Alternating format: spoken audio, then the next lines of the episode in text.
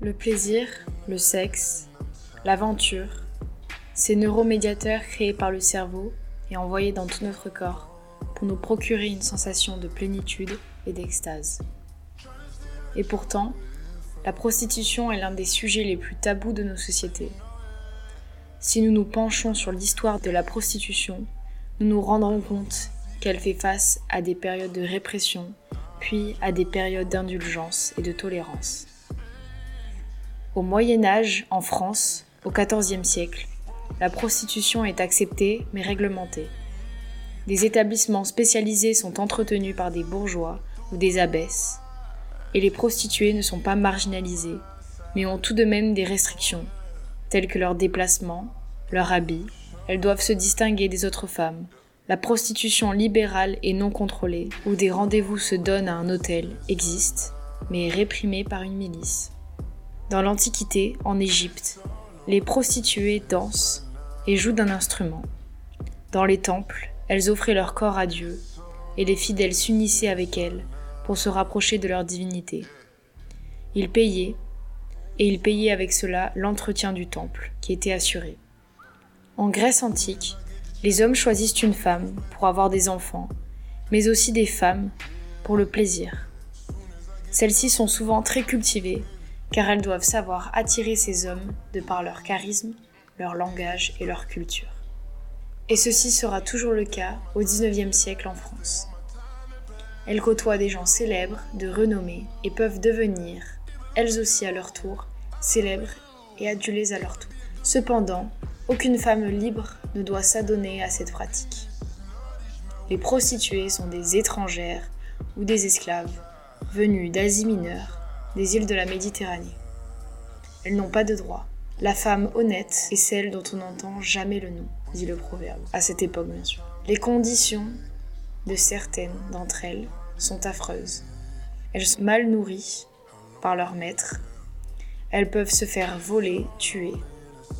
De plus, avec l'arrivée du christianisme, l'utilisation de son corps est un péché. Les empereurs chrétiens vont interdire la prostitution. Jusqu'alors, les Romains toléraient et appréciaient cette pratique. Le dépeuplement des populations provoqué par la guerre, les maladies, la pauvreté, va provoquer une acceptation partielle des bordels publics, les endroits où sont les prostituées, pour que les hommes s'entraînent avant l'acte charnel, après le mariage, pour procréer avec leurs femmes. À cette époque, l'Église affiche une aversion envers les pratiques telles que la masturbation ou l'homosexualité, considérées comme infâmes. Mais c'est aussi à cette période que la prostituée devient une courtisane. Belle, prétentieuse, cultivée, et vénérée tel un archétype. Ce commerce prend différentes formes. Certaines femmes errent, vont de ville en ville pour vendre leurs services. Elles sont aussi présentes dans les foires, les événements politiques, dans lesquels beaucoup d'hommes y sont présents. Notamment dans les étuves où hommes et femmes se baignent dans des bassins pour prendre soin d'eux, pour socialiser et y faire des rencontres sexuelles. Ces endroits de liberté sexuelle s'apparentent souvent à des lieux carcéraux où elles sont endettées, frappées et enfermées. La moyenne d'âge pour les filles secrètes, c'est un surnom qu'on leur donne, est de 17 ans. Dans les étuves, elle est de 20 à 25 ans, et dans des maisons closes, une trentaine d'années. L'apparence et le corps sont les outils les plus importants de ces femmes. On les habille alors de somptueux vêtements, d'imposantes parures, et il est même difficile de distinguer des prostituées aux femmes riches nobles. En Inde, les prostituées étaient des expertes en art et des divinités, l'érotisme étant là-bas respecté et indispensable au bonheur de l'individu. Des livres comme le Kama Sutra permettent aux hommes de s'exalter. Seulement, la misère pousse les femmes à vendre leur corps, car elles sont rejetées, lors du veuvage par exemple. La politique répressive sous le règne de Louis XIV interdit la prostitution. Elles peuvent être enfermées, jugées, on peut les raser ou les fouetter en public. Lorsqu'elles sont enfermées comme les pauvres à cette époque-là, on les moralise, les éduque à la religion chrétienne. Elles doivent expier leurs péchés et se repentir. En Chine, dans les bordels, à l'entrée, il y a plusieurs peintures montrant les différentes femmes. Et le client s'assoit, prend son thé et choisit celle qui lui plaît le plus. Cette pratique se fait beaucoup plus dans le secret et dans l'ombre, contrairement à l'Europe. Les pieds de ces femmes, comme les pieds de tant d'autres chinoises, sont minuscules et martyrisés par les bandes. Mais qu'en est-il de la prostitution à l'époque contemporaine? On parle de l'âge d'or des maisons closes en France au XIXe siècle. Cela profite à l'État car le fisc se charge de prélever 50 à 60% sur les bénéfices de l'activité des prostituées. De multiples contrôles sanitaires ont lieu en Angleterre par exemple, où les prostituées sont accusées à tort de propager les maladies infectieuses, telles que la syphilis. Les nobles ont peur que les prostituées viennent contaminer leurs hommes et viennent contaminer par la suite toute la famille. Alors que l'on épargne de ce vice les clients, les proxénètes, les prostituées, elles, surtout clandestines, sont dites amorales et sont dénigrées de tout temps.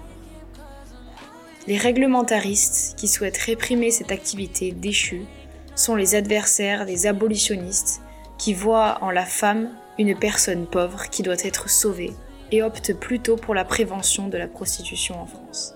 La France, depuis 1960, est abolitionniste. Auparavant, elle était réglementariste. Elle met en place une répression policière pour la prostitution clandestine. À Paris, les Champs-Élysées et le quartier de l'Opéra sont les lieux les plus fréquentés par les insoumises, c'est-à-dire les prostituées libres. Les soumises sont celles qui sont dans les bordels, dans les maisons closes, car elles sont soumises à la police. Les demi-mondaines sont des filles d'aristocrates, de familles religieuses respectables. Elles sont cultivées, bien habillées, peignent, comme Yann de Pougy qui écrit des livres. On les surnomme cocottes, lionnes, les grandes horizontales, créatures, demoiselles de plaisir. Elles vivent ouvertement. Une dizaine sont les plus enviées, comptant parmi elles Émilienne d'Alençon, Valdès de la Bigne, Liane de Pougy, Otero. Elles sont entretenues par des protecteurs puissants, riches, mènent une existence somptueuse dans des hôtels particuliers ou des beaux appartements, où elles donnent des dîners, puis souvent elles finissent à leur fin de vie par se marier avec leur entreteneur en marge de la société. Sarah Bernhardt, dite la divine, grande actrice française, s'adonne elle aussi à la prostitution avant de devenir actrice.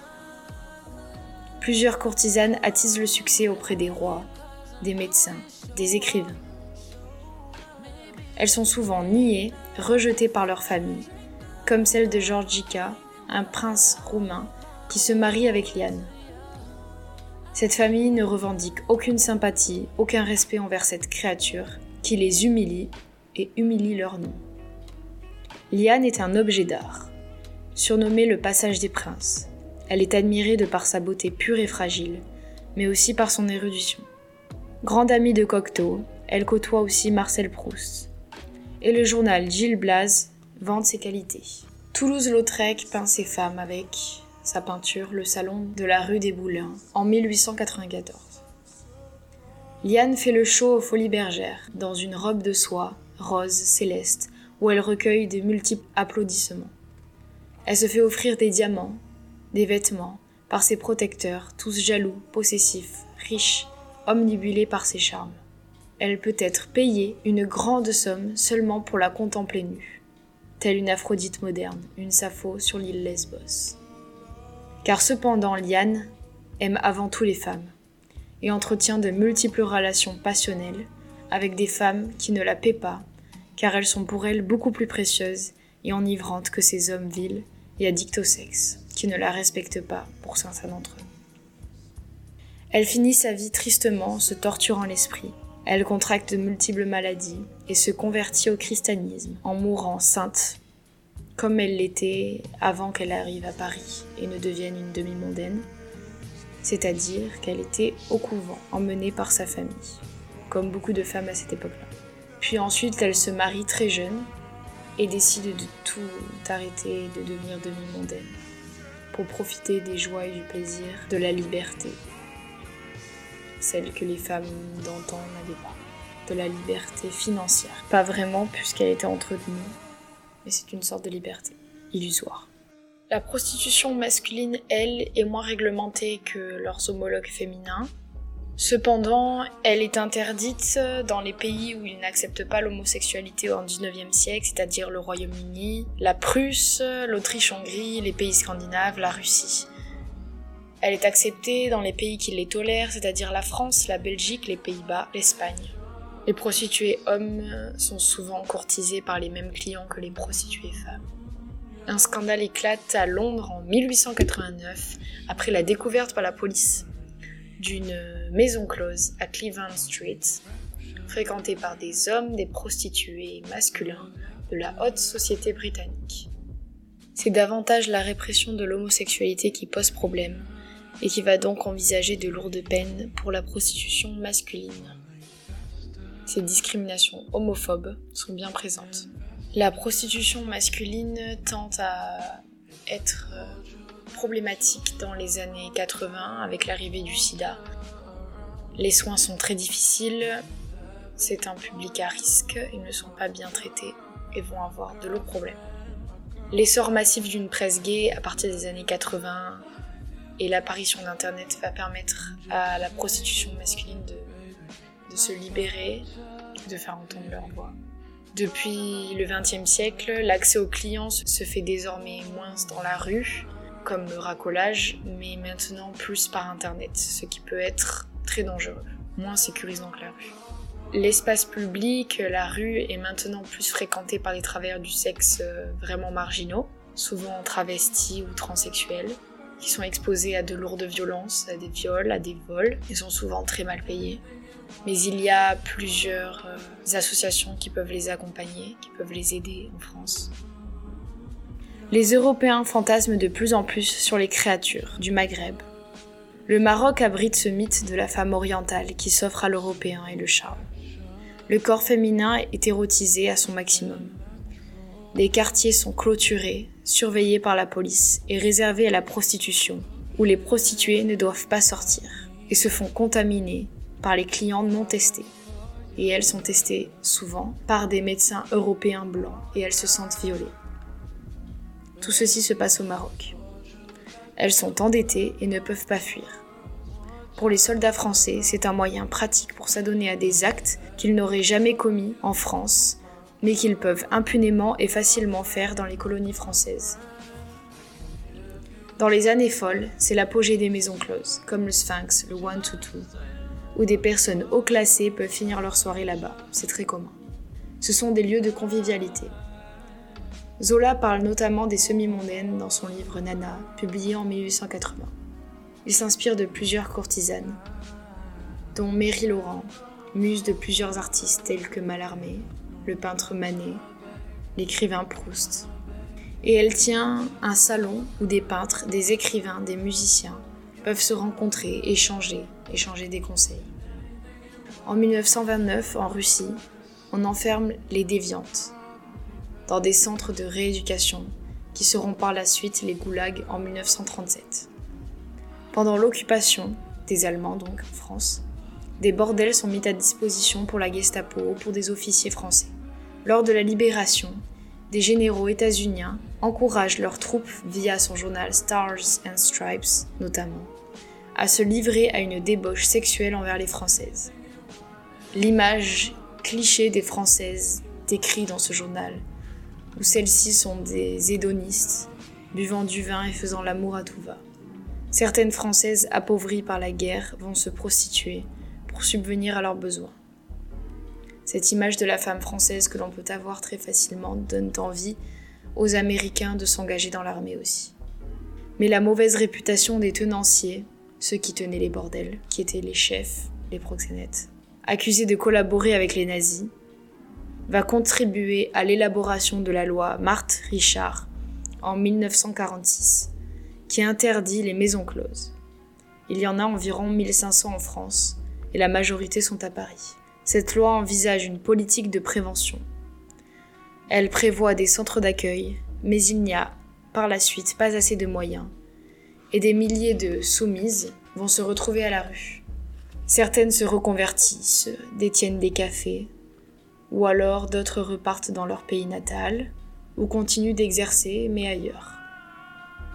Seulement, Cette loi jusqu'en 1960 ne s'appliquait pas aux colonies françaises que l'on juge pratique de maintenir pour les besoins des troupes coloniales des bordels.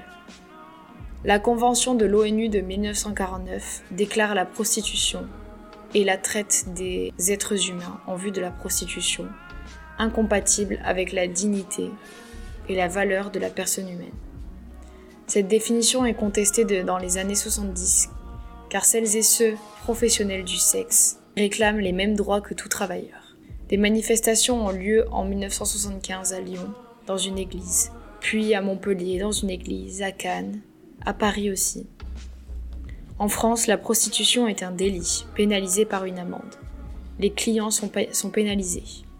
Le racolage, c'est-à-dire proposer des services dans la rue, est interdit. Le proxénétisme hôtelier, c'est-à-dire prêter une chambre pour la prostituée, le proxénétisme de soutien, l'assistance, l'aide, les profits sont interdits à la prostituée, ce qui peut poser problème à la famille qui peut l'aider ou à leur conjoint.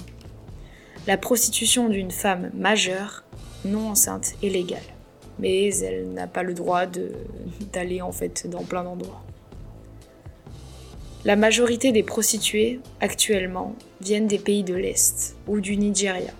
Elles sont victimes de réseaux mafieux internationaux qui exigent d'elles de vendre leur corps pour les rembourser de la dette qui leur est donnée pour vivre dans un pays riche tel que la France. De nombreux débats ont lieu au XXIe siècle, à savoir d'abolir ou non la prostitution, et des travailleuses et travailleurs du sexe réclament leurs droits, car pour certains c'est un droit, et non une soumission.